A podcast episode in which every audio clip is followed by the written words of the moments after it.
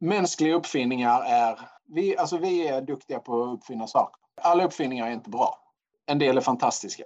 Men vi har, när det kommer till våra fötter så är det tre saker som jag ser påverkar oss mer än någonting annat. Ett, hårda plana ytor. Vi är inte byggda för att vara på hårda plana ytor. Vi vill greppa med vår fot. Tittar man på en fot och en hand ser ut rent anatomiskt så är de väldigt, väldigt lika. Ja. Eh, så våran fot och hela vår anatomi kring foten och vaden är byggd för att den greppar om saker. Eh, när vi lever på de här hårda plana golven så får den egentligen aldrig ta om någonting, den får inte känna på det sättet och du blir inte greppstark. Det andra är då att vi har skor som inte tar utgångspunkt från hur en fot ser ut och fungerar. Man har alltså inte gjort skor utifrån det perspektivet som kallas biomemik. Inte biomekanik utan biomemik. Och det är ju när man studerar hur naturen har löst komplicerade grejer så härmar man det. Och om inte en skotillverkare tar utgångspunkt i hur en fot faktiskt ser ut och fungerar som naturen har menat så får vi en skoindustri som den generellt ser ut idag. Veckans gäst i PLC-podden är Anders Nordström som är en hejare på fötter kan man lugnt säga.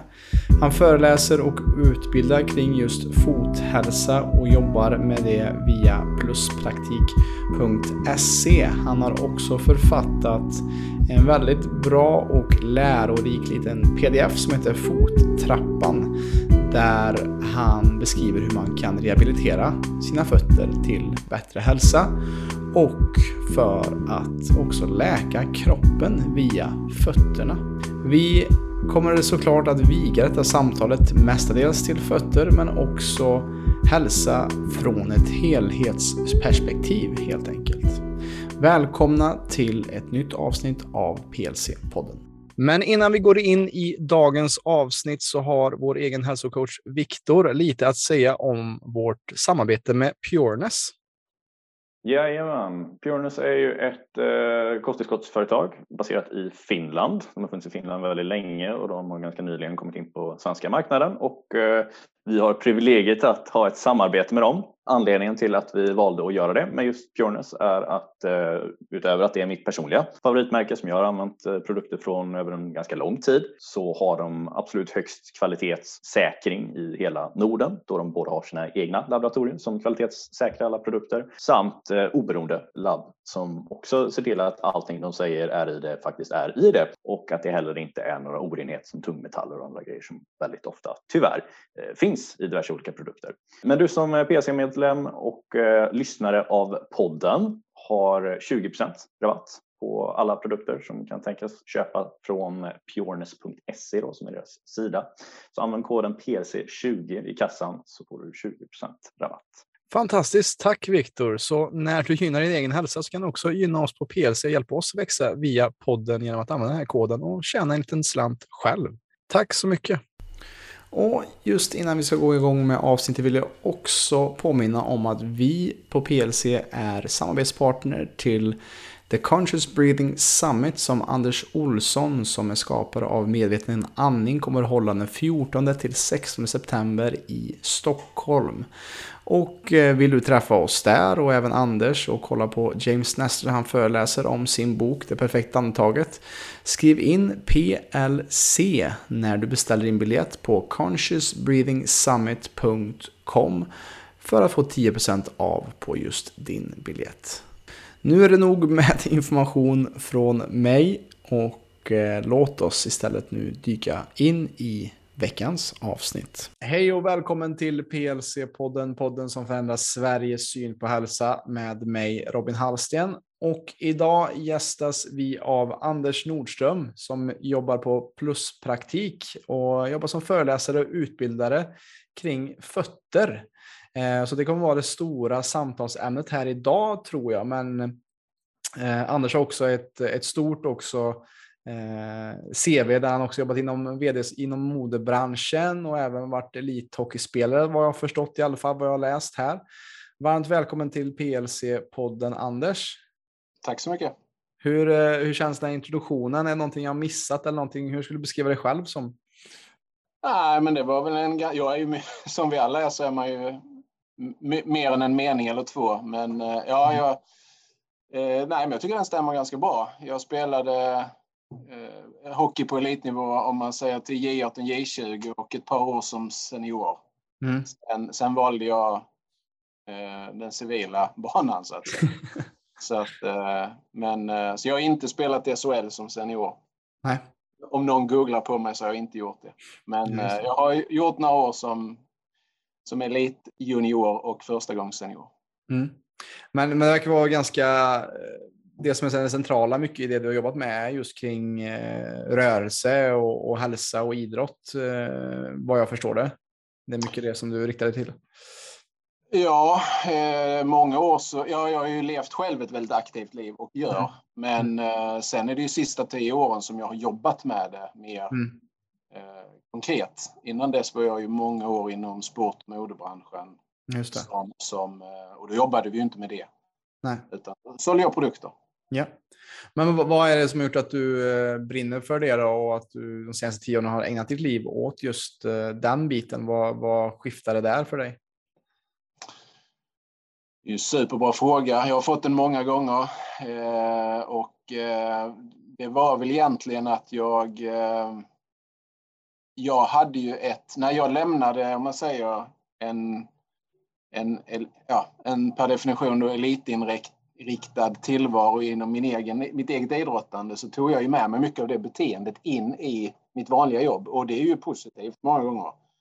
Eh, men jag drev det kanske lite för långt vilket gjorde att jag betedde ju mig väldigt mycket med samma tänk i mina olika roller inom det vilket gjorde att jag till slut jag blev trött helt enkelt. I mm. kombination med att jag kände att det jag jobbar med tror jag inte är framtiden. Alltså att eh, konsumera mer, sälja mer eh, på det sättet. Och det, med det sagt så, ska, så har jag ingenting emot business eller eh, eh sälja produkter, men, men inte vad som helst. Nej. Utan, eh, och i samband med det så blev jag också intervjuad, alltså när jag satt och i slutet på, i den i den delen av mitt liv så blev jag också intervjuad i en, eh, i en bok som heter 100 svenska ledare. Och där så hör jag mig själv säga vissa saker. För det var egentligen första gången som jag började få mer frågor. Eh, och det är intressant när man börjar få frågor och man tvingas inom situationstecken att svara på dem och så hör man sig själv svara. Och så, och så bara oj, vänta här nu, här skaver det liksom. Så att eh, jag insåg väl där och då att eh, kopplat till mycket den boken också, eh, vad, vad, vad, jobbar jag på för företag? Vad bidrar det här företaget till? Eh, är det här en del av, liksom, kan vi fortsätta bete oss på det här sättet, alltså det vi stimulerade? Mm. Kände jag att nej, fasen, det funkar ju inte. Det här är ju en dead end. Det var ju mysigt just där och då.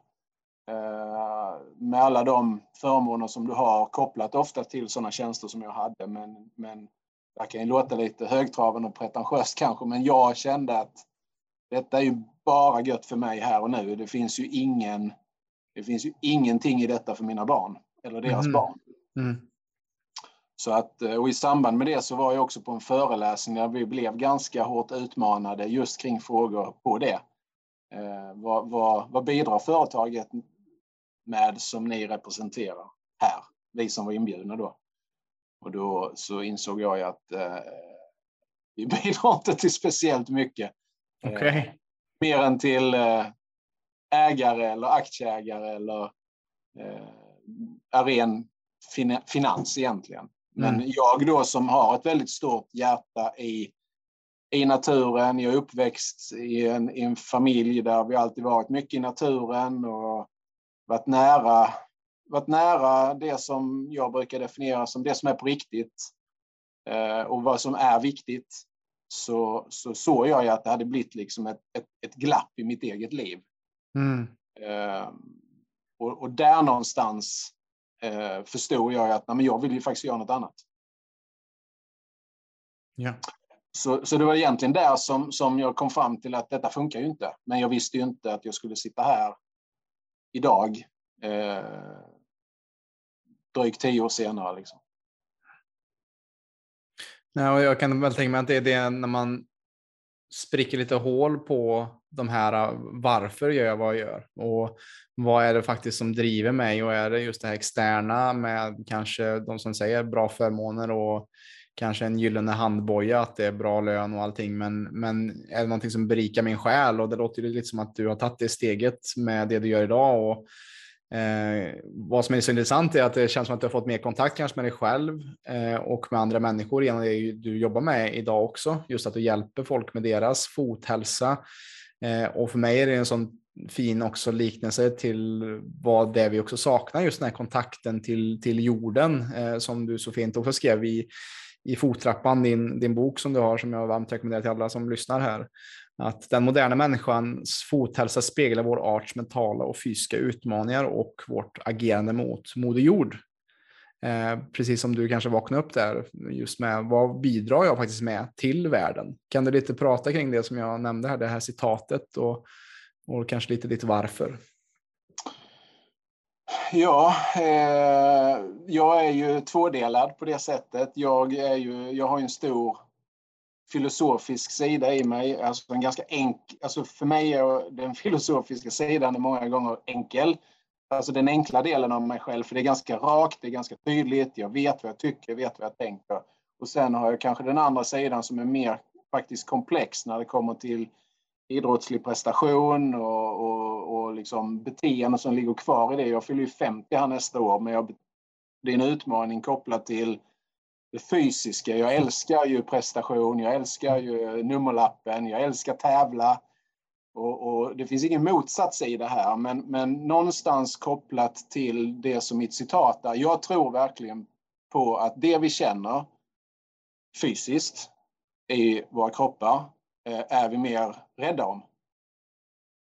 Eh, och jag tror att människan idag beter sig av en av anledningarna är vi är inte i kontakt med vår egen jord. Vi, är inte, vi känner inte den. Vi lever på femte våningen ihoptryckt i italienska dyra skinnskor på fötter som inte bär oss eh, och pratar om miljö. Vi pratar om, om naturen, men vi är inte där. Mm. och för mig är det så supersimpelt att, eh, att jag, jag tror verkligen på att det vi känner är vi i grund och botten mer rädda om. Just det. Så det, det är det det bottnar i. Eh, och det har, ibland blir det här missförstått som väldigt kanske då flummigt eller plyschbyx om jag använder, får använda det ordet. Mm. mig handlar det inte om det överhuvudtaget. Det handlar om våra sinnen, vårt nervsystem, vår känsel, känna elementen, känna kyla, känna värme, känna gegga, känna känna alla de här grejerna. Mm. Och, och det vill jag ju prata om på ett ganska avdramatiserat sätt utan att det blir bortskattat eller förminskat eller förlöjligat eller sådär. Utan, mm. och, och någonstans när man, det är bara att titta på alla många tv-reklamer och sånt när de ska prata till vår själ, prata till vår hjärta de, och man vill komma in till vår personligheter. Då är det många gånger det enkla, det avskalade. Man ser folk på olika sätt eh, är barfota, Eh, känna igen, nu är det sommar, släng skorna och så vidare. Och så vidare. Så det talar ju till oss någonstans. Mm. Eh, är du med vad jag menar? Ja, absolut. Och, och det är det som jag det är väl lite det som jag också vill med podden eh, göra också, att, att det som är flummigt och det som känns kanske lite, lite ute i periferin på vad folk tror är hälsa eller vad, vad som är viktigt, att ta in det mer i, det, men det här gör ju faktiskt att vi mår bättre. Som jag själv försöker gå barfota så mycket som möjligt. Jag springer också barfota. Eh, inte alltid, men, men 50-50 just nu faktiskt. Och har liksom som mål själv att springa en maraton barfota kanske i år. Vi får se lite om jag pallar det. Men, men eh, att just utmana det här och, och se att det som du också säger att vi det är så mycket snack om hållbarhet, det är så snack om miljö, men ingenting vi gör i dagens samhälle är i stort sett hållbart. Om du går tillbaka till till exempel eh, våra förfäder, alltså två generationer bak eller tre generationer bak, där, där var det hållbarhet. För att det var inte så mycket att vi tärde på resurserna. Och det ser jag till exempel i min, min farfar som fortfarande lever, att, att man tar vara på saker, man lagar saker, man, man använder inte engångsförpackningar för att det ska vara enkelt. Eh, så det är någonting som vi också slänger med i samhället och som civilisation med hållbarhet och den biten. Att för mig, när jag ser det så är det nästan som att man vill spy för att det finns ingen, eh, ingen tyngd bakom. Det, finns, det, det är bara tomma ord i många om och mycket. Liksom. Att vi som du säger, att vi behöver ta ett steg tillbaka. Vi behöver se vad gör vi faktiskt mot oss själva och eh, vår eh, levnadsmiljö också. Vart vi är på väg som människosläkte med den konstanta konsumtionen och eh, den konstanta eh, kapit kapitalistiska eh, vinningen. Liksom. Mm. Och det där är intressant för tittar man på naturen och man använder den som referensram till mycket så finns ju ingen konstant tillväxt. Nej. Det finns ju inte och det var ju det också som jag började brottas med när jag satt då som VD i den branschen jag ändå gjorde där mm. och försökte förklara för ägarna att vi just nu kan vi inte växa mer utan vi måste förvalta det här och kanske titta istället på att tjäna mer pengar och göra gott med det än att bara växa, växa, växa. Så att mm. tillväxt är ju inget permanent. Jag har i alla fall aldrig upplevt det i verkliga livet på de mm. jobb jag har gjort. Jag har haft flera olika roller och tjänster eh, i olika typer av bolag, både nationellt och liksom internationellt. Då. Så att det, jag har aldrig sett det funka över tid, varken för varumärket i sig eller för faktiskt de anställda heller. Mm. Och det, det, det, menar jag inte att man inte ska växa eller att man, att man inte eh, ska göra business återigen då eller att på något sätt eh, jag tror ju på att det är bra att vi, att vi tjänar pengar, men frågan är vad vi gör med dem. Ja. Det är där någonstans, do good. Det, det, vi, mår vi bra kan vi hjälpa fler, både mm. ekonomiskt och med, med andra grejer. Så det, det är liksom, jag tror det är viktigt att inte bara säga att, att all... Det är vad man lägger i ordet kapitalist. Mm. Eh, eh, så. Du kan Precis. ju... Ja. Men det där är en jättefråga, men du förstår vad jag menar hoppas jag. Ja, men precis. Allt är vad, vad vi riktar vår energi till. För ja. pengar är ju bara en form av energi egentligen. Absolut. Och, och det är det som kanske behövs ske en, en reallokering till saker som faktiskt bidrar till en cykel istället för en konstant tillväxt. Alltså hur kan vi få, som du ser, säger där kring naturen, hur kan vi göra så att saker blir mer cykliskt eh, och mer att det när varandra? För att som om du ser på den liknelsen som konstant tillväxt, då kan man jämföra det med cancer. Alltså att det, det är som att vi äter upp liksom alla resurser som vi har och vi är på, på ständigt plus, plus, plus och vi ser inte till att, att ge också återhämtning till jorden. Och det är det vi ser också på en global skala, precis som vi ser i våra egna liv och det som jag ser på PLC också, att gemene svensk idag är inte så hälsosam. Eh, och att för att det är för mycket input, det är för mycket stress, det är för mycket saker som eh, tar energi helt enkelt. Eh, och det, det, är intressant att det också kan spegla sig i just gemene man också, skulle jag vilja säga. Och det är kanske någonting du ser också. Eh, tänk, vad tänkte du precis på där? Tänkte du på? Kring eh, ohälsan, alltså att, att eh, människor eh, och dess hälsa kanske har devalverat också sista tio åren när du har jobbat med det du gjort också. Jag vet inte. Eller hur, hur ser du? Eh, det vet jag inte om jag ser. Vi kanske jobbar med lite olika saker. Den har jag ju mm. sett ganska länge egentligen. Alltså, mm. Jag såg det i mig själv också. Även om jag tränade mycket och sånt så, så kunde du inte se på mig på utsidan att jag inte mådde bra. Nej. Eh, men jag kände ju det på insidan. Och det var ju också en av anledningarna till att jag valde att kliva av. Att fortsätter jag så här så kommer jag nog inte ha så mycket glädje av mitt pensionssystem. Mm till exempel. Yeah. Eh, och eh, det krävdes ju lite mod att hoppa av det såklart. Och jag mm. säger inte att man ska göra dumdristiga saker, men jag kom till den punkten att fan, jag har nog ingen val. Nej. Men det kände jag. Det säger jag inte att det gäller för andra som en naturlag, men för mig blev det så. Ehm, sen, sen kan jag väl se, jag ser ju såklart också de grejerna här kopplat till det jag jobbar med.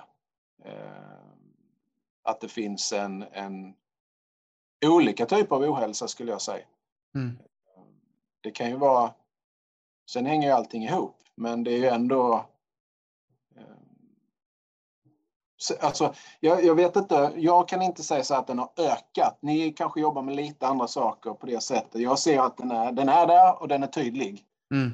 Sen kan jag, har jag ingen, ingen studie eller fakta på att den har ökat, men där läser man ju massa olika saker. Så att, ja, exakt. Eh, jag, jag, jag är inte förvånad om den ökar. Jag ser att den finns där tydligt. Ja, men exakt. exakt. Sen tänker jag också så här att det är ju inte det är ju inte alltid så lätt heller, tänker jag, liksom, som en medborgare i det samhället vi lever i.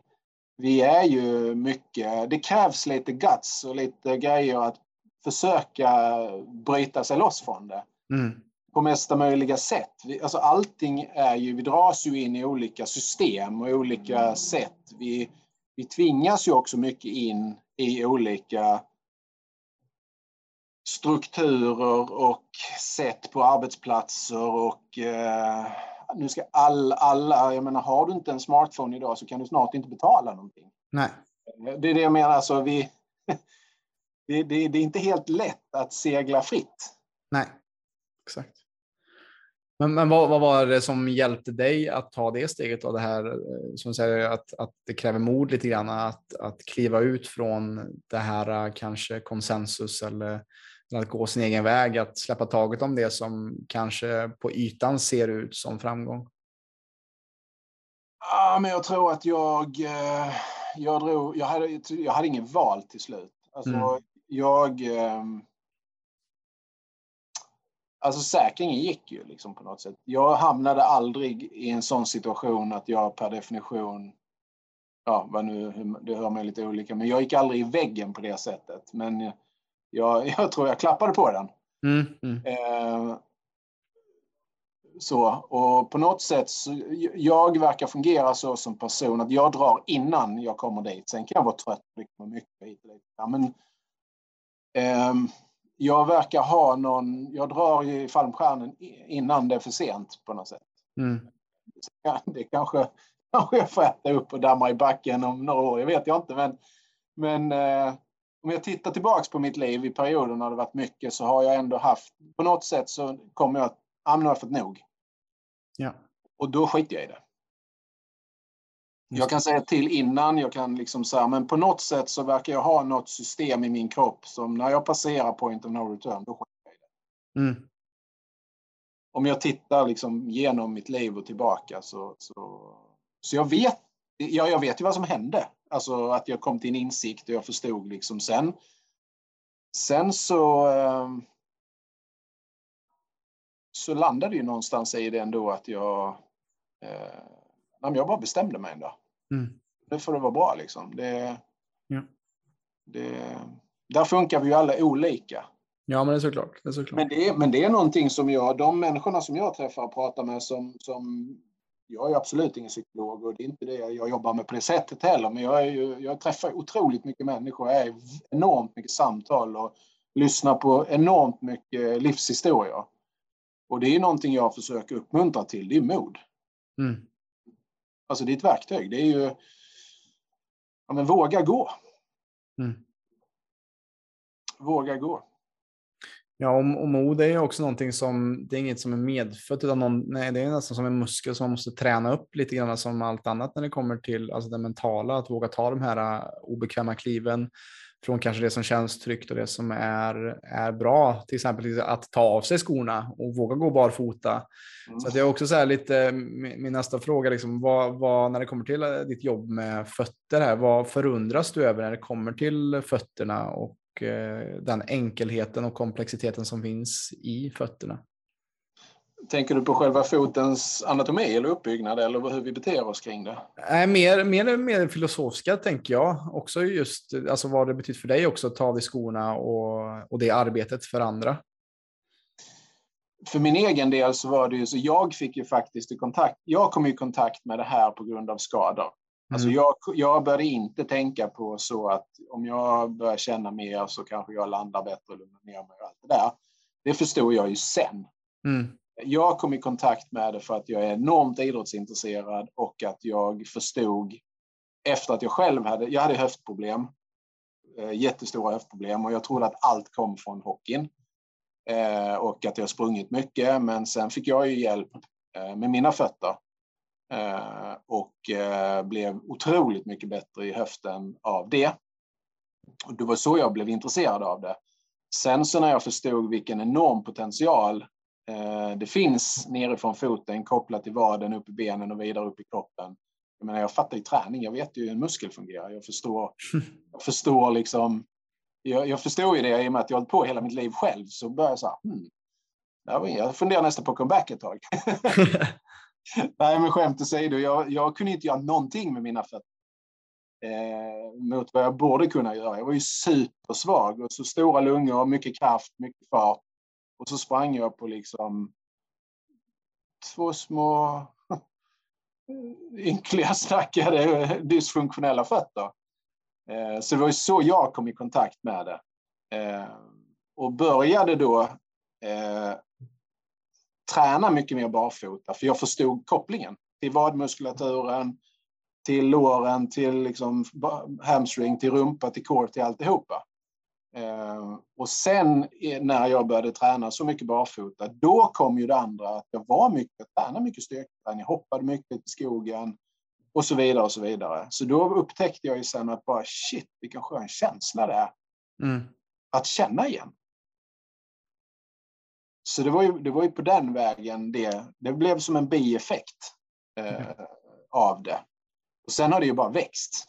I, mm. alltså mer och mer och mer. Så idag är jag ju jag mår, ju, jag mår ju verkligen inte bra om, jag inte, om inte mina fötter är i kontakt. Jag känner ju jätteskillnad om jag inte får känna. Mm. Och det är ju ingen konstigare om, om, om människor skulle börja gå dygnet runt eh, med, med handskar som var för små. För att vi är vana att känna med våra händer så skulle ju befolkningen ganska snabbt börja tycka det är jäkligt jobbigt att gå med de här handskarna dygnet runt, eller hela dagarna. Mm. Men vi är så vana vid det. Alltså att ha de här grejerna på fötterna. Så det här är ju vi är inte vana att känna. Exakt. Nej, för det, det, är ju våra extremiteter är våra känselspröt för att just ta oss fram i livet också. Och lite som du säger här tycker jag också intressant hur du skriver också med fottappen, just det här samband med både mellan, inte bara den fysiska hälsan när det kommer till fötterna, utan också mentala hälsa. Att, att eh, foten och fötterna är också det som bär oss fram i livet. Och är inte de starka, hur ska vi då kunna med mod gå framåt i livet? Det känns också lite filosofiskt det, eller hur? Ja, men jag tror att det ligger väldigt mycket i det. Mm. Alltså jag gör så här, skulle, skulle de forska på sambandet mellan dysfunktionella fötter och olika andra symptom som övervikt, depressioner, de skulle få en chock. Mm. Eh, och det är inte att det är inte så att om jag, nu får jag en stark fot, nu är jag inte deprimerad längre. Det är inte det jag menar. Utan vad leder en dysfunktionell fot till? Mm. Leder till att du blir mer inaktiv. Du leder till att du får ont. Du får ta mer och mer hjälpmedel. Alltså, det är enormt mycket tabletter, alltså smärtlindring kopplat till de här grejerna. Och sen är det ju ofantligt många som inte gör kopplingen, vilket jag själv inte gjorde, kring knäproblem, höftproblem, ryggproblem, nackproblem kopplat till en fot som inte fungerar. Mm. Att grundorsaken många gånger är foten. Foten är inte svaret på alla frågor, absolut inte, men vi kan inte hoppa över den. Nej. Eh, och, och skulle de börja se sambandet däremellan, för det är väldigt, väldigt många som hamnar i passivitet för att de inte litar på sin fot, men de tänker inte på att de inte litar på sin fot otroligt mycket i vårt rörelsesystem sköts ju via det autonoma nervsystemet. Ja. Eh, alltså vi, vi, ja, du går så, du tänker du står så, du gör tusen olika saker på en gång. Det är ju ingenting vi tänker på. Vi kan ju bara tänka en tanke taget.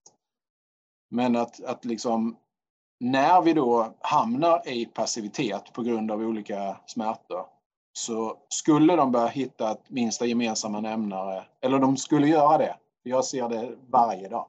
Mm. Så finns foten med som en megafaktor i det. Okej. Okay. Mm. Men det, vi är inte där. Vi är inte där.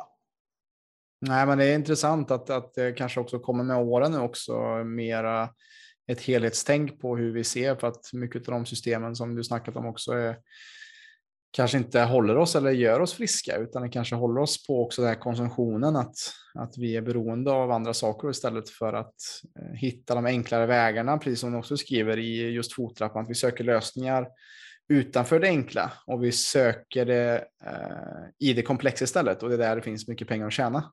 Ja. Alltså det är också en intressant tanke det här med med också vad som har skett och, och, samma som de snackar om i, i boken Born to Run där när det kommer till Nike när de började med de här dämpningarna i fötterna och hur de såg hur skador ökar också. Och hur man då kompenserar med mer värdering och ilägg och sånt som jag förstår att du inte heller är så jättepositivt inställd till eh, efter att ha läst det som du jobbar med. Varför är du inte det? Varför är du inte så positiv mot just vaddering och, och att linda in foten och att höja upp den med ilägg och sånt? Nej, men alltså i, i grund och botten eh, så det är lite olika saker. Vi måste, nu, det här är superintressant tycker jag själv. Mm. Mänskliga uppfinningar är, vi, alltså vi är duktiga på att uppfinna saker. Människan alltså. Människan, alla, alla uppfinningar är inte bra. En del är fantastiska. Men vi har, när det kommer till våra fötter så är det tre saker som jag ser påverkar oss mer än någonting annat. Ett, hårda plana ytor. Vi är inte byggda för att vara på hårda plana ytor. Vi vill greppa med vår fot. Tittar man på hur en fot och en hand ser ut rent anatomiskt så är de väldigt, väldigt lika. Ja. Eh, så våran fot och hela vår anatomi kring foten och vaden är byggd för att den greppar om saker. Eh, när vi lever på det här hårda plana golven så får den egentligen aldrig ta om någonting, den får inte känna på det sättet och du blir inte greppstark. Är du med? Ja. Eh, det andra är då att vi har skor som inte tar utgångspunkt från hur en fot ser ut och fungerar. Man har alltså inte gjort skor utifrån det perspektivet som kallas biomimik. Inte biomekanik utan biomimik. Och det är ju när man studerar hur naturen har löst komplicerade grejer så härmar man det. Mm. Och om inte en skotillverkare tar utgångspunkt i hur en fot faktiskt ser ut och fungerar som naturen har menat så får vi en skoindustri som den generellt ser ut idag. Och ovanpå det då så gör vi inlägg som från början eh, kommer från den ortopediska världen i syfte att hjälpa människor som har ont under en kort period. Eh, precis som om jag bryter armen så behöver jag ett gips initialt och sen behöver jag ta bort det och träna upp den. Men den här sulvärlden, inläggsvärlden, eh, eller jag ska säga det också, därför du sa att du skulle springa maraton eh, barfota. Förhoppningsvis, vi får se. Ja, eh, jag då som eh, gör det jag gör, så det finns ingenting, ja det kan du ju testa, men du ska komma ihåg att vi inte är byggda för att springa på hårda plana ytor i 4,2 mil. Nej, men det är trail jag har tänkt, alltså i, ah, okay, i okay. ren terräng ja. skogen liksom. Ah, ja, ja, mm. okej. Okay. Mm. Då fattar jag. Stock och sten. Eh, stock och sten, ja mm. men det, det, är en kul utmaning. Mm. Eh, men, men, eh, men hur som helst så Eh, så dämpade skor är en uppfinning för att hantera vårt liv på, på en annan uppfinning som är hårda plana ytor. Mm. Så jag som transportspringer en del till jobbet, jag bor i stan idag, eh, jag springer i dämpade skor till jobbet, men de är ju inte kompromiss med stortånsposition. Jag har inga dropp, jag har inga hårda hälkappor och så vidare. Och så vidare. Men jag har lite dämpning för att vi är inte byggda för att springa på de här hårda plana ytorna.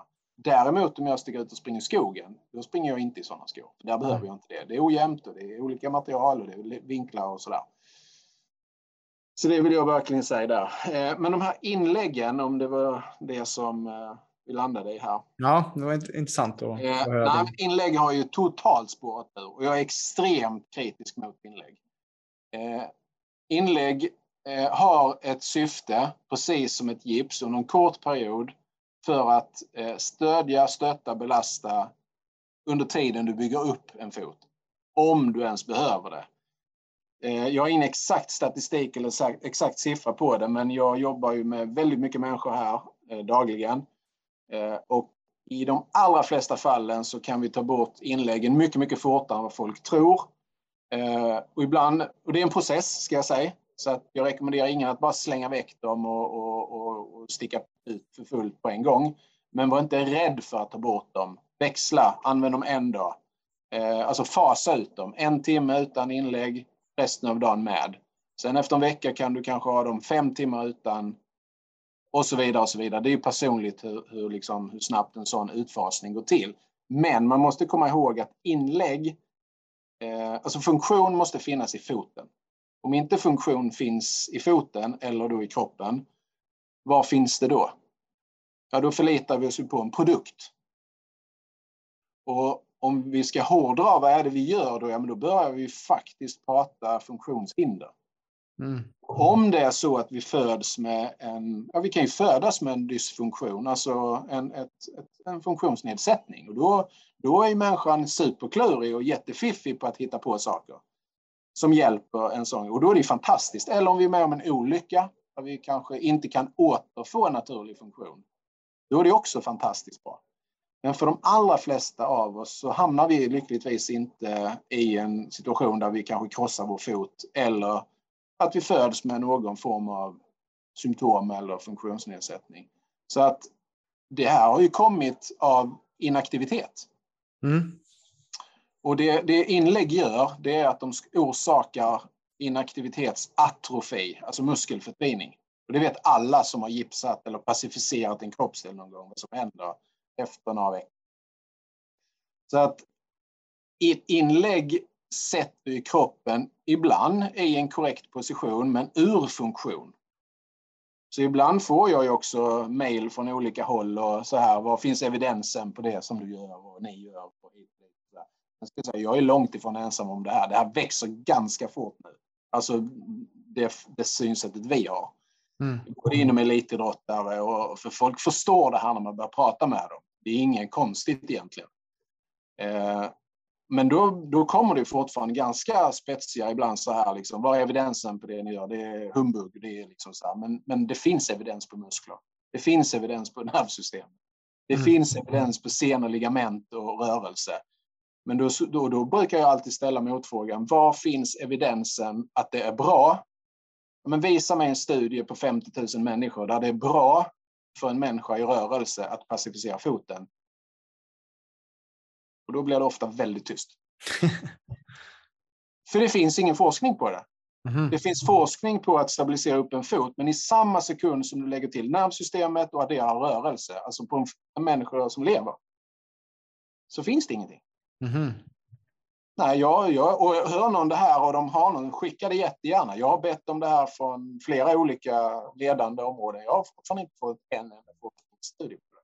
Nej. När du lägger till parametern nervsystemet, rörelsefunktion och flöde och, och muskulär och liksom, ja, neuromotorisk utveckling och så vidare. Om du tar med alltså det, som, det som någonstans finns i liv, då finns det ingen. Mm. Och sen finns det tyvärr en, ett jättehål här på marknaden, eller ute i samhället också, att kunskapen om hur en naturlig fot ser ut och fungerar.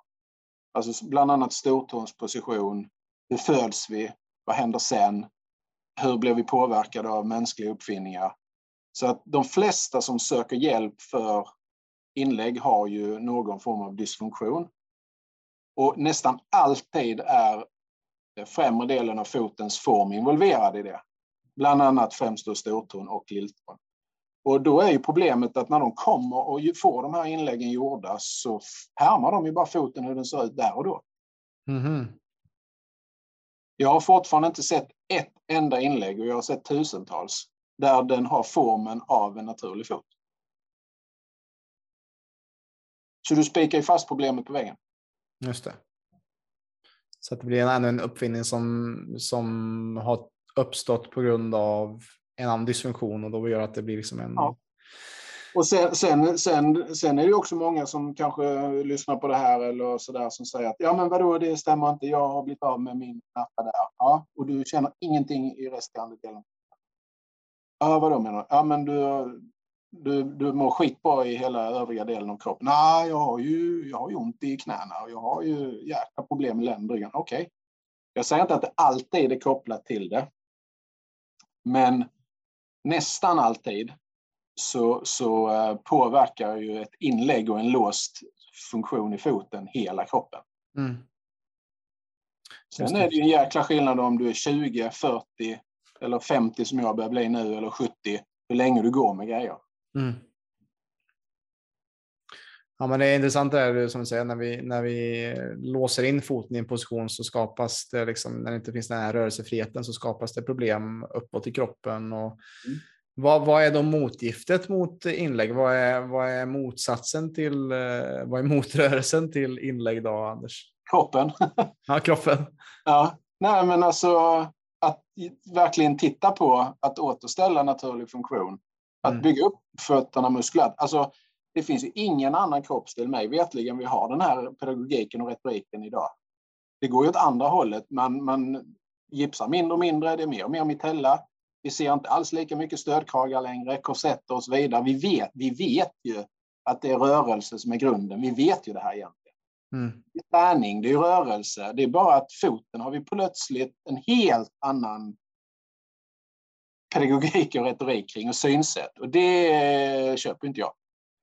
Nej. Eh, så att eh, lösningen på det, det är ju att helt enkelt göra allt vad man kan för att eh, skapa en naturlig fungerande fot igen med vad det innebär. Och det är där som kunskapsglappet faktiskt spelar. Och ibland så får jag säga, men, men du är inte läkare, vad kan du om det här? Nej, men det handlar inte om det här handlar inte om att vara läkare. Det här handlar om att förstå naturen och förstå foten och, och hjälpa människor tillbaka till det.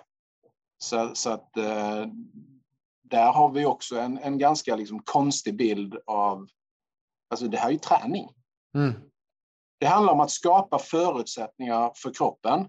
När vi blir duktiga på att skapa de förutsättningarna så är kroppen smart. Den tar chansen om vi ger den det. Ja. Och det tror jag inte bara gäller foten. Nej, exakt. Jag tror att det, det som du är inne på är, ja men det är så det är den här enkelheten, rörelse och att få låta kroppen göra sin grej för att vi tror oftast att med modern teknologi och utveckling eh, och uppfinningar att det, som, att det vi har idag är det bästa som finns. Eh, ja. Och vi, vi tror att eh, det är lösningen. Men när vi ser också att att som du också nämner i just fottrappan, just att vi har mer och mer saker som ska lösa våra problem, men vi mår också sämre och sämre. Så att vad, vad, när ska vi stanna upp och säga att nej, men kanske räcker med grejer, att vi kanske ska gå tillbaka till det mer naturliga. Och lite som jag tycker är så intressant med att du också har din föreläsning heter till och med Släpp foten fri, att, att komma tillbaka mer till det fria och det naturliga. Eh, för att det finns en sån inneboende läkningsförmåga i våra kroppar om vi bara tillåter oss själva att sätta oss i den miljön där läkning kan ske. Ja. Och där sätter du egentligen fingret på det, för det handlar om att sätta fötterna i en miljö där läkning och uppbyggnad kan ske. Mm. Och det gör du inte i inlägg, det gör du inte i stabila skor, det gör du inte i liksom i superdämpade grejer hit och dit. Där finns ingen utveckling och läkning. Mm. Så det är jätteintressant det här och, och, eh, det är inte så att vi använder våra fötter för mycket som gör att vi är där vi är i samhället. Med våra, alltså med dem. Det, är, det är en paradox, hela grejen. Mm. Så de bara, ah, det är farligt att gå barfota. Jaha, men är det för att du gått för mycket barfota som du har så ont? Mm. Hur mycket barfota är du? Hur mycket använder du skor som låter foten jobba? Mm. Eh, vad menar du då? Ja, men på riktigt. Och där blir det en sån här tankevurpa. Ja. ja men, det, men det är en sån här att vi har tappat kontakten och det är det som jag tycker är så intressant med just en fot också för att det är det som alltså tar du av dig skorna och går barfota så är det direkt kontakt med naturen om du går på gräs eller skog eller, eller vad det nu kan vara. Och jag tror att det är det som är grejen som vi går vilse i dagens samhälle med vår ohälsa är att vi vi, har, vi lever här uppe i vårt huvud och vi har så mycket information och studier och den, den saken, men vi har inte prövat, precis som din bok är gjord på empirisk kunskap, din egen erfarenhet. Du har testat, du har prövat, du har stött, du har blött det och det är det här du har kommit fram till efter 3000 möten och vad det är. Du har gjort kanske ännu mer nu. Eh, ja. Du har skrivit här. Och, och, det är det som är det viktiga. Att så här, ja, men du kan läsa någonting, du kan lyssna på vad jag säger, du kan lyssna på vad andra säger. Men har du prövat det själv? Har du prövat det här i praktiken?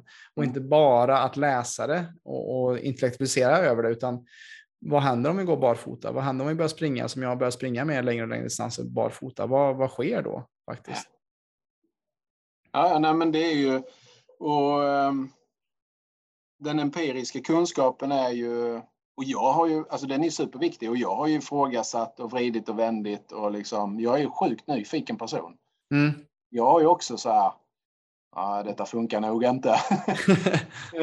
det här är nog bättre. Och sen kommer he, jag kommer hela tiden tillbaka till att nej, vi kan inte hoppa över kroppen liksom och tro att det ska fungera. Det, mm.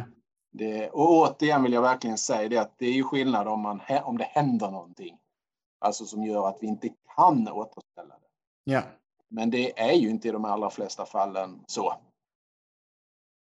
Nej, precis. Oftast är det ju äh, att det gradvis blir sämre. Men det som du säger, om det, det kanske är annorlunda om man blir utsatt för ett trauma eller en stor chock eller en, ett stort benbrott såklart. Att, eller, då, då är det ju en helt annan grej äh, helt enkelt. Men... Men gå in och titta i sportbutikerna idag och se hur mycket inlägg som säljs.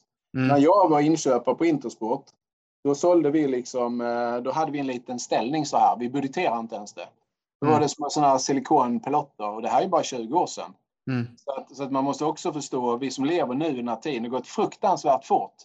Alltså innan, innan 2005, innan Born to Run och innan allt drog igång egentligen. Alltså vi sålde inte några mängder med löparskor ut i butikerna.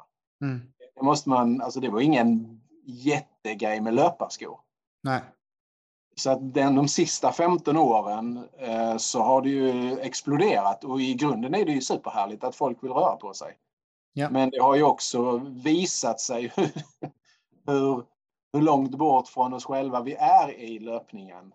Eh, det är inte rimligt att vi ska vara så skadade som vi är idag. Det finns massa studier som kom främst från USA. Hur många är skadade liksom, eh, i en 6-12 månaders period varje år bland vita män och kvinnor 40-60. Så, ja, så Det är liksom, men hur kan det vara?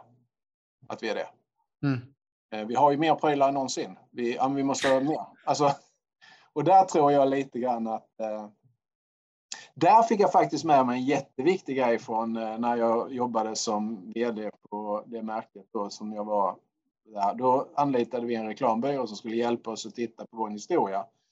Och då tog vi det, eh, den saying att looking back to be able to move forward. Mm. Den, har jag, den fastnade. Vi, vi var ett anrikt varumärke från början som sen blev lite konstigt.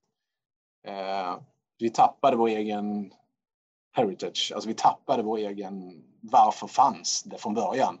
För det, kom, ja. det var ända tillbaka från 1700-talet och hade en jättefunktion. Mm. Eh, så att, att titta tillbaka och förstå är ibland faktiskt vägen framåt. Ja, men exakt vart vi kommer ifrån, vårt syfte eller vårt varför. Och det är väl det också som är, Eh, om man ser också på det på ett, ett plan i samhället idag, så är det inte alls samma vördnad vi heller har för de som kom tidigare.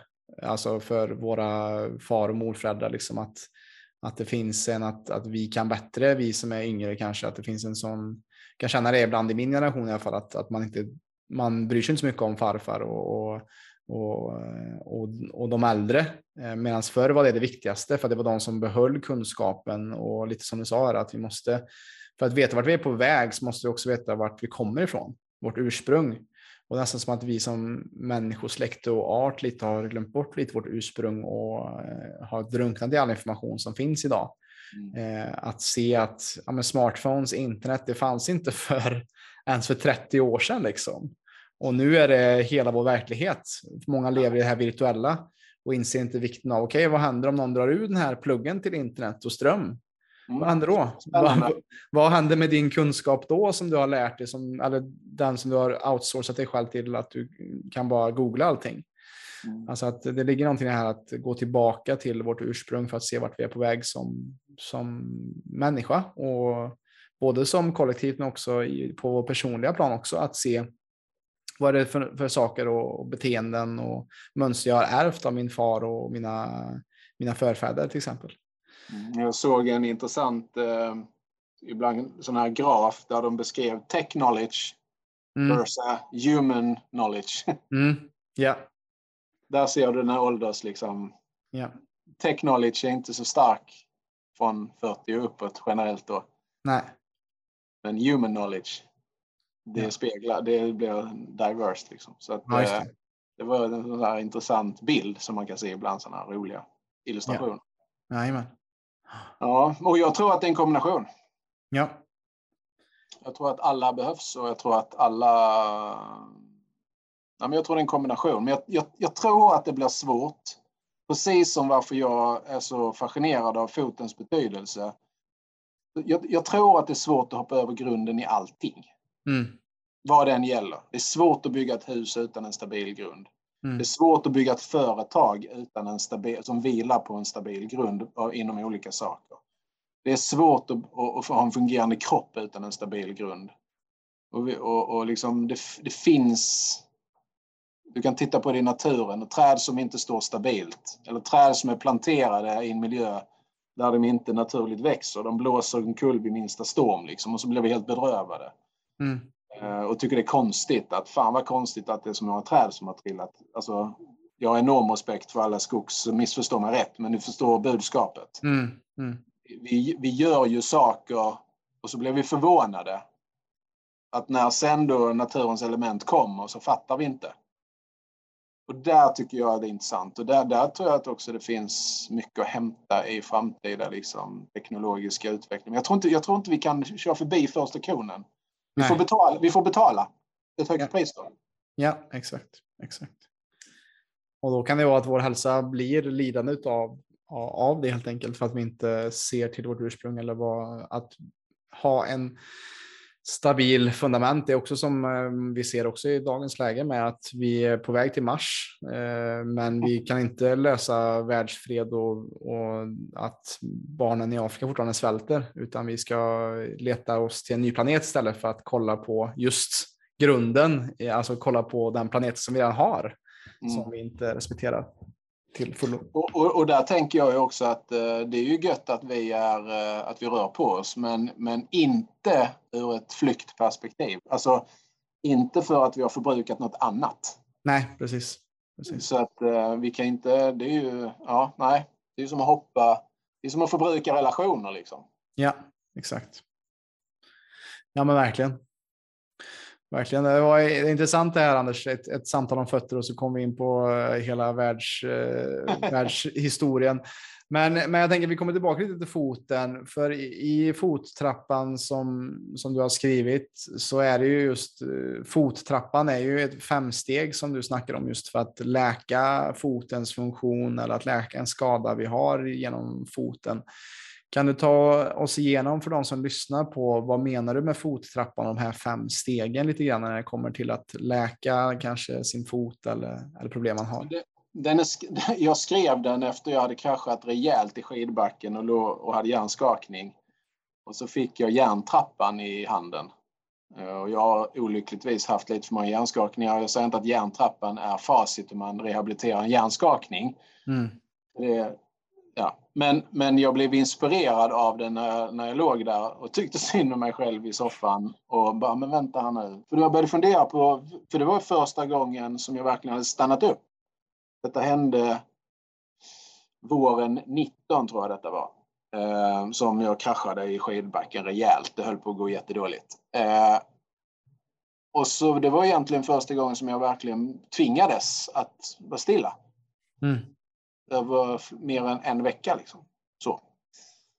Och då började jag fundera på men vad är det jag har sett egentligen genom åren. Och, och så, här. så jag tänkte att jag skriver en A4-sida ungefär som i Järntrappan. Men sen jag hann ju inte med att skriva inledningen så bara, nej men jag, jag måste skriva en sida till.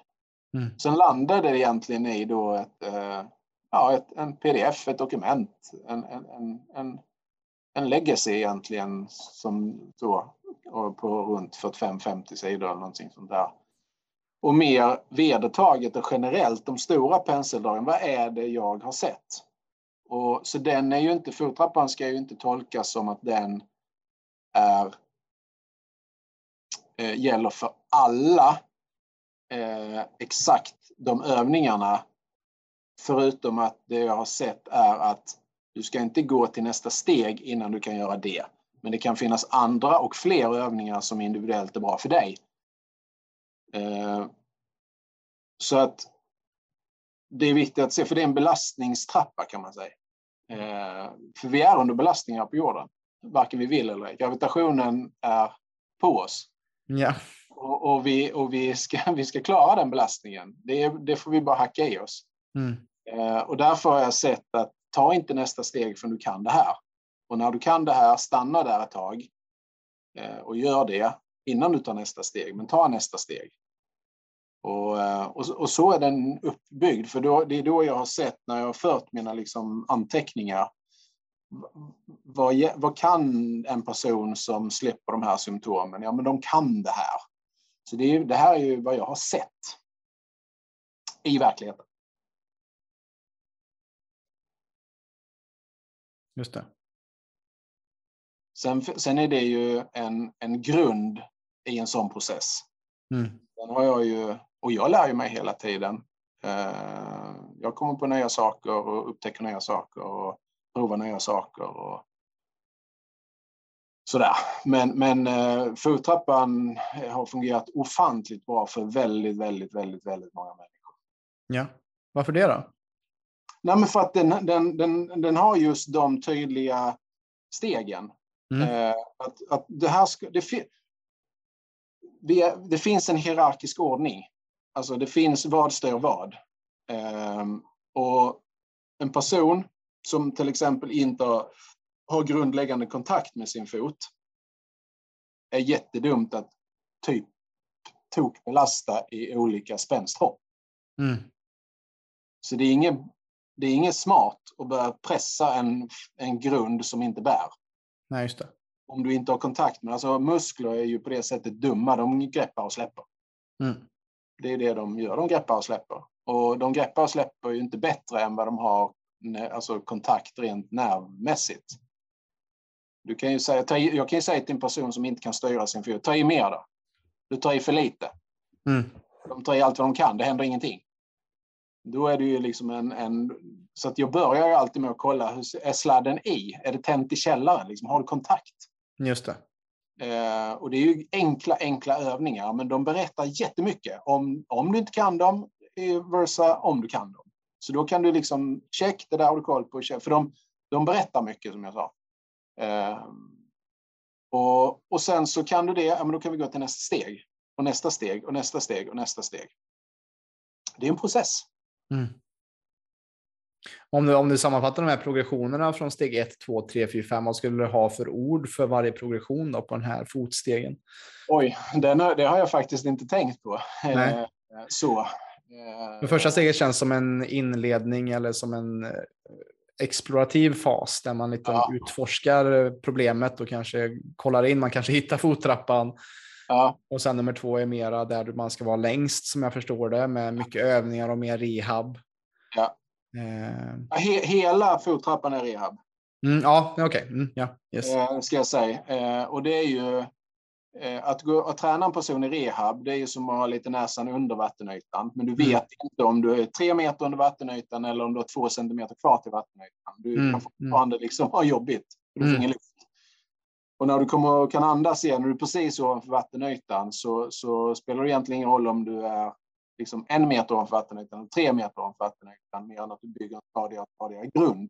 Mm. Eh, och det är den, den kritiska fasen är alltid när du liksom håller på och guppar mellan femman och liksom till att du kan börja belasta mer. Eh, och det är övergången där.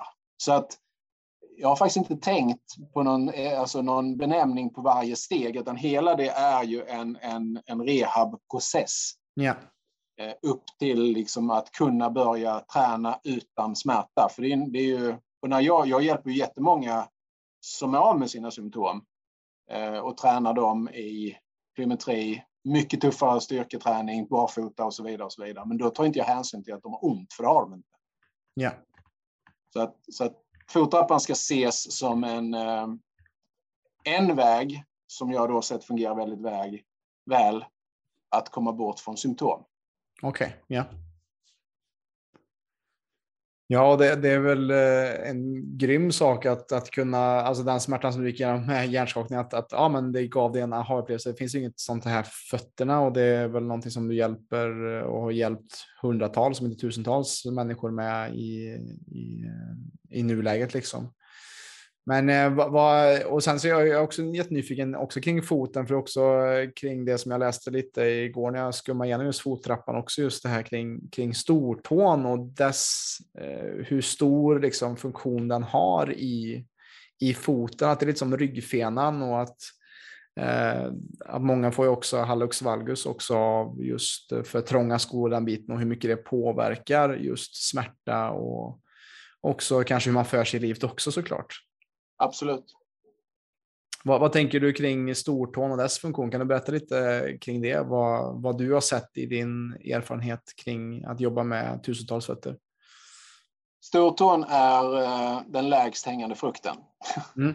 Ser jag en stortå som är korrigerad, alltså som har tappat sin naturliga position, då är det det första jag går till anfall på. För att har du en stortå som, som om du tänker dig högerfoten då, sticker åt höger. Alltså att du tappar den naturliga positionen. Så den, den, den vrids liksom åt fotens utsida om jag hoppas jag delar bilden tydligt där. Ja.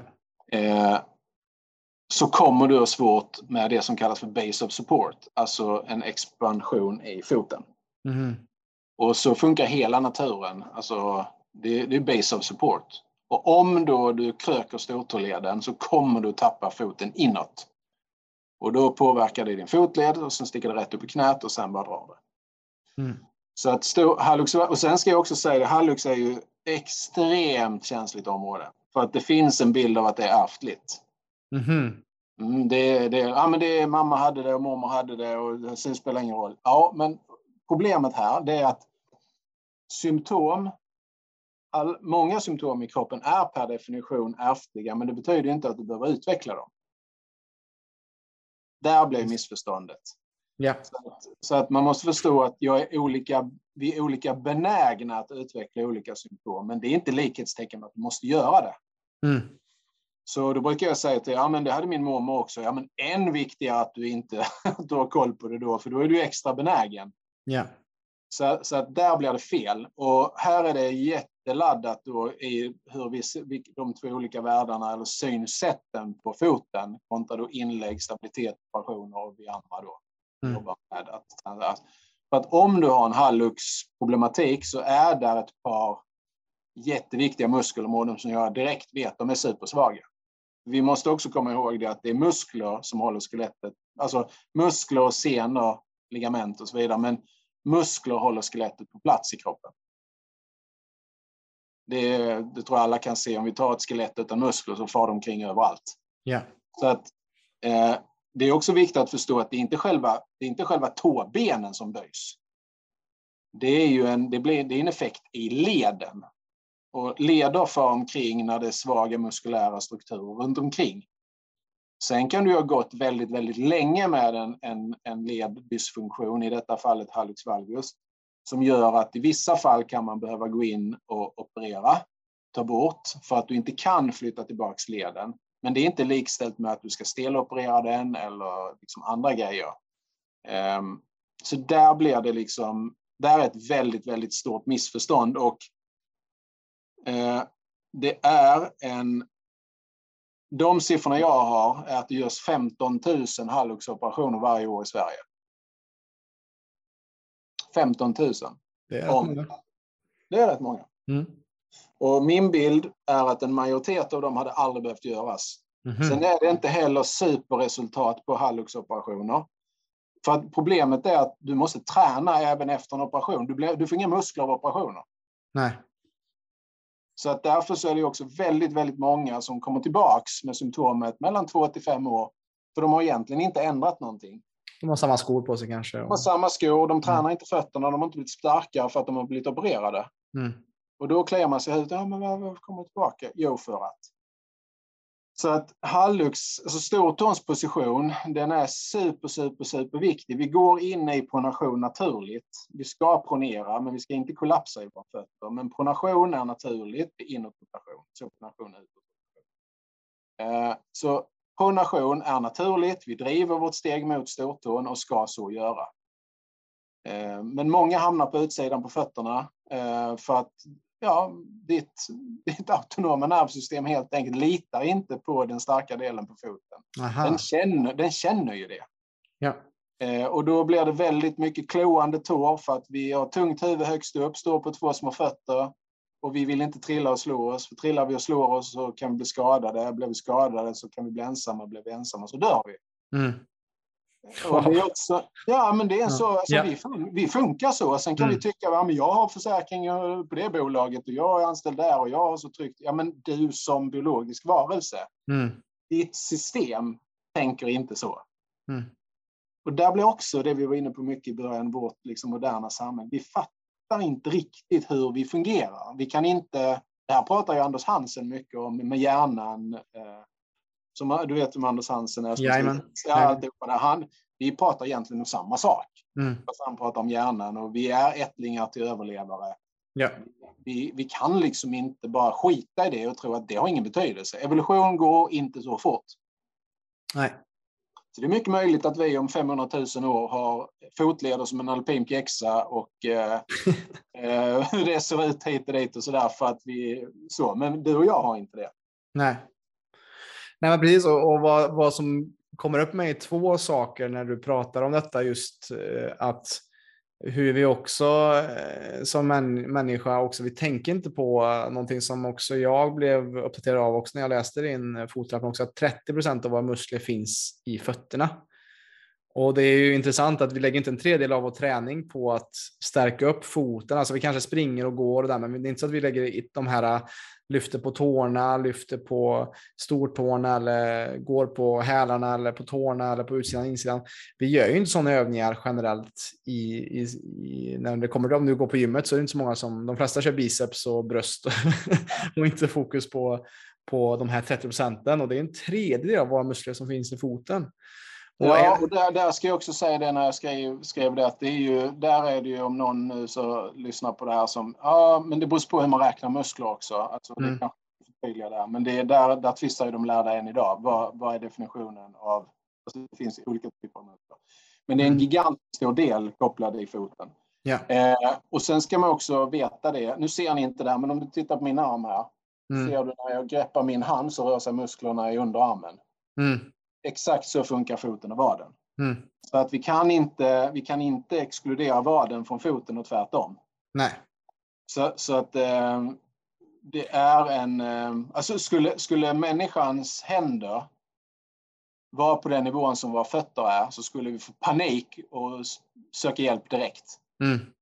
Exakt. Ja, för då kan vi inte greppa och, och göra vanliga saker ens. Och det, det är väl det som också att, att när du säger vader och, och, och knän så tänker jag också att allting utgår också från vårt centrum, alltså vår mage och vår bål. Ja. Så att allting är ju också ihopkopplat så att det är klart att man kan inte man kan inte bara isolera en del av, av eh, kroppen och säga att amen, den här behöver vi inte lägga fokus på alls. Nej. Utan att, att det, det kommer ske en, ett utbyte eller en, en nedgradering av det om du inte lägger fokus på det. Och, och en, ja. till so en till sak som jag tänkte på där när du sa just hallux valgus och, och, att folk säger att det är ärftligt och det är också det som så är klart att saker kan vara ärftligt men att också se det här ett, ett nytt liksom, område som ja, epigenetik som Bruce Lipton snackar om, att, att vi har alla gener och sånt, men det är också upp till oss alla att vilka vi aktiverar genom vårt beteende och vår miljö. Ja. Att, att, som du säger, att det kanske är till viss del ärftligt, men, ja, men har du på dig samma skor och går på samma plana hårda ytor som dina, dina, din mamma och din mormor så kan, kommer du säkert få det. Men ja. om du tar av dig skorna, går barfota, utmanar dig själv så kanske inte behöver ha samma problem. Och, men det är lätt att man säljer bort sin... Eh, ja, att man, att man har något att skylla på. Att ja, men det, jag har inget val. Eller det, det blir så här på grund av att, att det var mitt arv. Mm, absolut. Och där vill jag säga att många som jag träffar här då, de har ju, det är en liten, ibland en mur att gå igenom. Eh, sen när de, som jag själv, när poletten trillade ner, bara, men det som fan, det är så. Mm. Då blir det mer, då blir många mer nästan förbannade. Alltså mm. just den att, eh, kanske inte att de vill skylla på det, men de har trott att jag har inget val för de har blivit tillsagda det. Mm. Så, att, så att det är också en, en, ehm, en, en, liksom en, vi får det sagt till oss och vi blir identifierade med det och så vidare. Ja. Och det här sticker ju ner i åldrarna. Det är, jag har ju barn här som är liksom 5-6 år som kommer med ortopediska inlägg. Oj. Mm. Intressant. Eller hemskt. kanske hemskt. För att det, känns som att en, en, den åldern så är, ja, har vi, får vi vara fria och springa barfota när vi är som små så får vi kanske mindre problem när vi blir äldre också. Just. Ja, men alltså, tittar man på en barnfot så är de per definition kollapsade när vi är små. Mm. Syfte att de ska tränas upp. Eh, så att det, det är ju också mycket vår generation, liksom föräldrar som bara tittar det ser konstigt ut och så får vi panik och så springer vi iväg. Och det är en växtfas, det är en tillväxtfas. Tillväxt mm. kan göra ont ibland och jag säger inte att man, om man har så vidrigt ont så att livet inte fungerar, mm. det är klart att man ska söka hjälp. Men, men här vill jag verkligen också passa på, för det är många barn som kommer så 10, 11, 12, 13 års ålder och så har de väldigt ofta ont i hälarna. Mm. Eh, och så får de hälkroppar.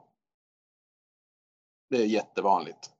Och det kan man väl få i vissa enstaka fall under en kort period. Men problemet uppstår här att de växer mycket, de växer fort, så då växer de också i en, en tillvaro där de har stöd och du formas av de här inläggen. Så du, även om du har ont så är det många gånger bättre att träna fötterna och stå ut med det. För att det är otroligt vanligt när jag träffar äldre människor, alltså äldre, men alltså som blir ja, 25-30 uppåt, de sitter här hos mig och så berättar de om sin inläggshistorik. Så har det en gång börjat med hälkoppar. Mm. Vilket gör att eh, man identifierar sig själv som en person som behöver hjälp med produkter. Mm. Och föräldrarna identifierar sitt barn som en person som det är någonting light fel på i foten, så den måste ha de här grejerna. Så det, det blir liksom, förstår du vad jag menar? Det yeah. blir, eh, om, ett, om ett barn har en hälkropp under två månader när den är 12 år, det är inte hela världen. Men problemet är att de stannar inte där. Nej. Utan så växer foten så får de en större storlek. Och sen under den tiden så tränas inte foten. Så den blir bara svagare och svagare och svagare. Så blir de 16-17 år och så har de växt färdigt i fötterna. Och så blir det ortopediska inlägg eller annat jox. Och sen är det igång. Mm. Så att man går in i en sån ortopedisk djungel då kan man säga. Ja, men du, blir, du identifierar dig med det. Mm. Precis. Och det är uh, tufft för många. Mm. Ja, men det, det, är ju lätt att man fastnar i att så här är jag och så här kommer jag alltid vara för att det är också en säkerhet, en trygghet i det. Eh, ja. och, och, det möter man ju också, vi också i, på PC också, när man börjar bryta isär tankemönstren på varför är, det, du, varför är du här hos oss? Hur är det kommer sig att du gått in i väggen tre gånger? Mm. Vad är det som, som kanske är saker du behöver släppa tag om när det kommer till det vad du identifierar dig med för mm. att kunna bli frisk? För nu är det tredje gången som du är inne här i den här väggen. Och börjar vi inte kolla annorlunda så kan det ha ännu större effekter på din långvariga hälsa. Eh, som du säger, att den här identifieringen av det vi är sjuka med, att se att vi inte är vår sjukdom utan vi är så mycket mer än det. Och ja. att kunna hitta, hitta vår väg ur det och hitta svar på att ja, men, så här är det nuläget, jag har smärta, jag har ont. Mm. Men jag kanske väljer att gå till dig Anders eller till någon annan som kan hjälpa mig att hitta ett mer helhetssätt att se på mig själv. Så att jag också kan eh, sluta identifiera mig med det och inse att jag är så mycket större än detta problemet som jag upplever. Och jag, vill, jag vill också säga det när vi, när vi pratar om det här så att det inte det blir missförstått. Att det, om vi återigen har en smärtbild så är det inte så att jag är emot att man får hjälp och stöd under en kort period. Mm. Utan det är ju, om vi då håller oss till inlägg så är det hur vi använder det. Och när vi då blir äldre, hur de görs. Mm. Så att hade det varit så att en person till exempel har, så, har jätte, jätteont i foten av någon anledning och så kommer man fram till att den måste få vila. Eh, vi gör ett inlägg som du får ha i två månader. Typ, här är ditt träningsprogram. Vi följer upp det varannan dag. Eller du ska göra det varannan dag. Vi följer upp det var sjätte vecka. Det är så jag jobbar mycket. Mm. Men det är inte så vi gör med det. Det är där det blir fel. Så att det blir fel använt. Okej, okay. yeah. Men i de allra flesta fallen så, så behöver man ju inte det. Men de som, jag vill bara förtydliga det. Mm. Därför är jag så emot, jag är emot hela liksom sättet vi brukar det, synsättet kring det eh, och volymen av det. Ja, just det. Precis, och, och eh, lite så här, jag tänker att vi börjar runda av lite, men, men vad, vad tänker du Anders med det som jag sagt här idag? Vad är eh, motgiftet för att få en bättre fothälsa i samhället? Vad, vad ser du hade varit eh, the most bang for the buck om man säger. Vad hade varit det som hade hjälpt människor mest när det kommer till fötter med den, den erfarenhet som du har att jobba med? Vad, vad hade varit en sak som hade kunnat hjälpa folk bättre med deras Får jag bara säga en? ja, du, du, kan få säga en så kan du få utveckla lite. Kan du få göra. Mm. Ja, men då skulle jag säga vilka skor vi använder. Mm. Alltså, vi behöver förstå foten och sen välja sko. Vi behöver förstå fotens naturliga form. Vi behöver förstå hur en, vilka muskulära områden behöver vara utvecklade i en fot. Eh, vi behöver förstå vad en fot grundläggande ska kunna göra i rörelse. Så form, funktion, ja, form och funktion i foten egentligen, att förstå grunderna i det. För då får du ett kunskapsfilter som du kan använda när du tittar på en sko. Varför ska jag inte ha en sko med klack eller dropp? Vad gör det med, vad gör det med mitt hälben? Vad gör det med min vad och knäveck och så vidare? Mm. Mm. Vad händer när jag trycker in stortån? Vad händer när jag låser fotens alla ligament, leder, muskulatur? Ja, det händer det här. Okej, okay, då väljer jag den här skon. För att det är ändå så att vi tillbringar ofantligt mycket tid på våra fötter och vi lever i människobyn. Så vi behöver många gånger ha skor för att skydda oss mot kyla, värme och vassa saker och annat jox. Men vi behöver inte ha skor som är på bekostnad av fotens funktion. Mm. Det skulle jag enkom säga är den största, viktigaste grejen. Det är läran om foten och sen förstå vad vi ska köpa för skor. Mm. Och vad, vad har du för skor själv då, Anders? Jag lever, alltså vilka märken menar du? Ja, ja, precis vilka, för jag antar att det är barfotaskor du anser vara ja, bästa. Jag använder ju eh, barefoot-dojor. Det är också ett konstigt ord, barfotaskor. Det är ju en sko. Ja. Det är som en, en tunn mössa heter inte mössa-mössa. Ja. Eh, jag har tunna skor, per definition, då kallas ofta barefoot-skor. Mm. De lever jag i, eh, alltid. Eh, idag har jag en så stark fot så jag har inga problem att vara på hårda plana ytor med dem. Och mår kass om jag skulle kliva i en dämparsko och gå hela dagarna för min fot vill känna, den vill jobba, den vill vara igång. Det får den inte då, så då får jag kramp i fötterna ganska snabbt i dämpade skor. Mm. Den jobbar utan jag vet om det. Mm. Och försöker, försöker känna. Eh, jag springer i sådana skor också, men jag springer, nu springer jag mycket obanad terräng. Alltså teknisk trail eller helt obanat. Mm. att jag kommer från orienteringen så gillar jag att frispringa ute i naturen. Ja. Eh, då springer jag också i trailskor men barefoot-dojor. Eh, och sen så eh, springer jag då, om jag springer väg eller hårda plana ytor så springer jag i eh, skor med dämpning. Men det är ju två olika varumärken som jag då använder som stämmer med foten. Mm, mm, just det. Ja, men nice. Det, det är viktigt. Ja. Viktigt, men då vet vi vad, vad proffset själv använder helt enkelt. Då är det barfota skor som, som gäller för att, att eh, Ja, men, ja, men det, fin det, finns en shortcut i det här faktiskt. Mm. Och, det, det, mm. finns det, och det gillar vi ju. ja, quick ja, fixen. Ja, det är ingen quick fix, men det är Nej. ändå en genväg. Och det är att så fort vi ställer oss på foten så belastar den. Mm. Den är ju vågrät liksom. Den belastas, mm. valven belastas. Och om du då står i en sko där foten får jobba så tränas den många timmar varje dag. Just det. Så det är ju time on feet är superviktigt. Så att och, och, här blev det ju, nu släpper jag inte den över bron längre, men i början när jag började jobba med det här, då var jag inte lika noga med det, utan då kunde folk träna sina fötter och så levde de i andra skor som inte var bra. Det händer ingenting. Däremot händer det jättemycket om du lever i skor som låter foten jobba och du inte tränar den.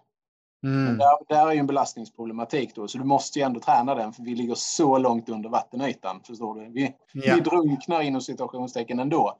Mm. Så vi måste träna våra fötter. Då. Vi, vi, alltså om vi ska titta på en muskulär pandemi så kan jag säga att det finns ju i våra fötter. Det, våra generellt sett den moderna människans fötter är så extremt inaktiverade så att vi, vi har ju sån enorm muskelförtvining i våra fötter.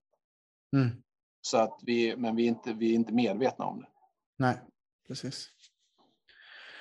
Ja, och, och det, som sagt, eh, din, eh, din pdf här, fottrappan, kan jag varmt rekommendera till de som lyssnar att just lära sig mer kring sin egen fothälsa och även bra övningar som man kan ta till fasta vid för att just få mer kontroll och, och mer balans på fothälsan helt enkelt.